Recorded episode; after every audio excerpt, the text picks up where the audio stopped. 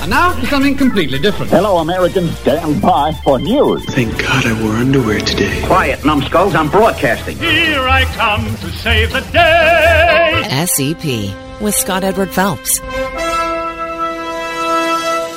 Hey, everybody. Welcome to a special edition of SCP.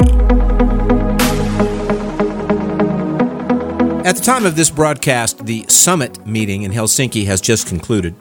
Donald Trump has conducted a joint press conference with Vladimir Putin, and Trump's comments, well, by now you'll know, and if you don't, shortly you will know what he had to say in his capacity as President of the United States. Here's two cents from this side of the microphone. Attention, Trump supporters and any elected officials supporting him. You, like the rest of us, are going to hear a lot in the coming days about Trump accusing his own country of being at fault as regards Russia.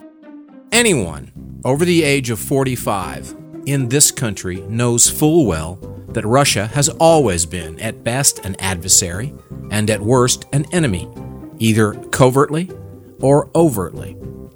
Trump's moronic defense and inexcusable comments are now clearly flirting with that enemy's foreign and domestic category.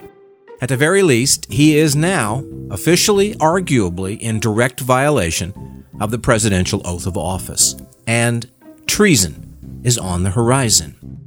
Red MAGA cap enthusiasm and yippee ki for a strong economy aside, trust me, you don't want any part of that treason business. And the days of him blaming anyone else legitimately are over. The hot water cooking his goose from here on out is being heated by the fire he started all by himself. Hashtag the time to jump ship is now. This is SCP with Scott Edward Phelps. Here's how everyone will finally know what the rest of us have known all along. When the walls finally come crumbling down and he is either impeached or imprisoned or otherwise dispatched, watch for how he'll blame those who voted for him for putting him in the office in the first place.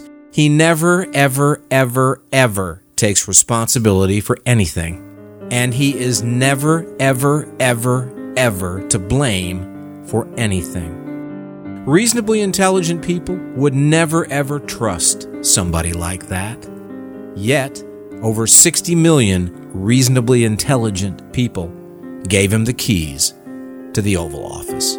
If you're one of those 60 million and you never really understood what the expression screwed the pooch means, you know what it means now.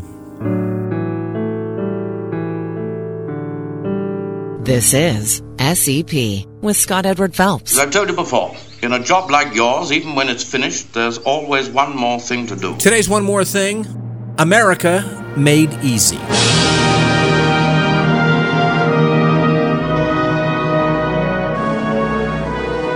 The noise will be deafening and unending from here on out.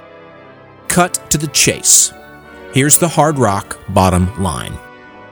If you are the President of the United States and there is anyone or any nation on the opposite side of any issue, you defend the United States of America and preserve, protect, and defend the Constitution of the United States of America. Period. End of sentence. End of a presidency. Let freedom ring. Let freedom.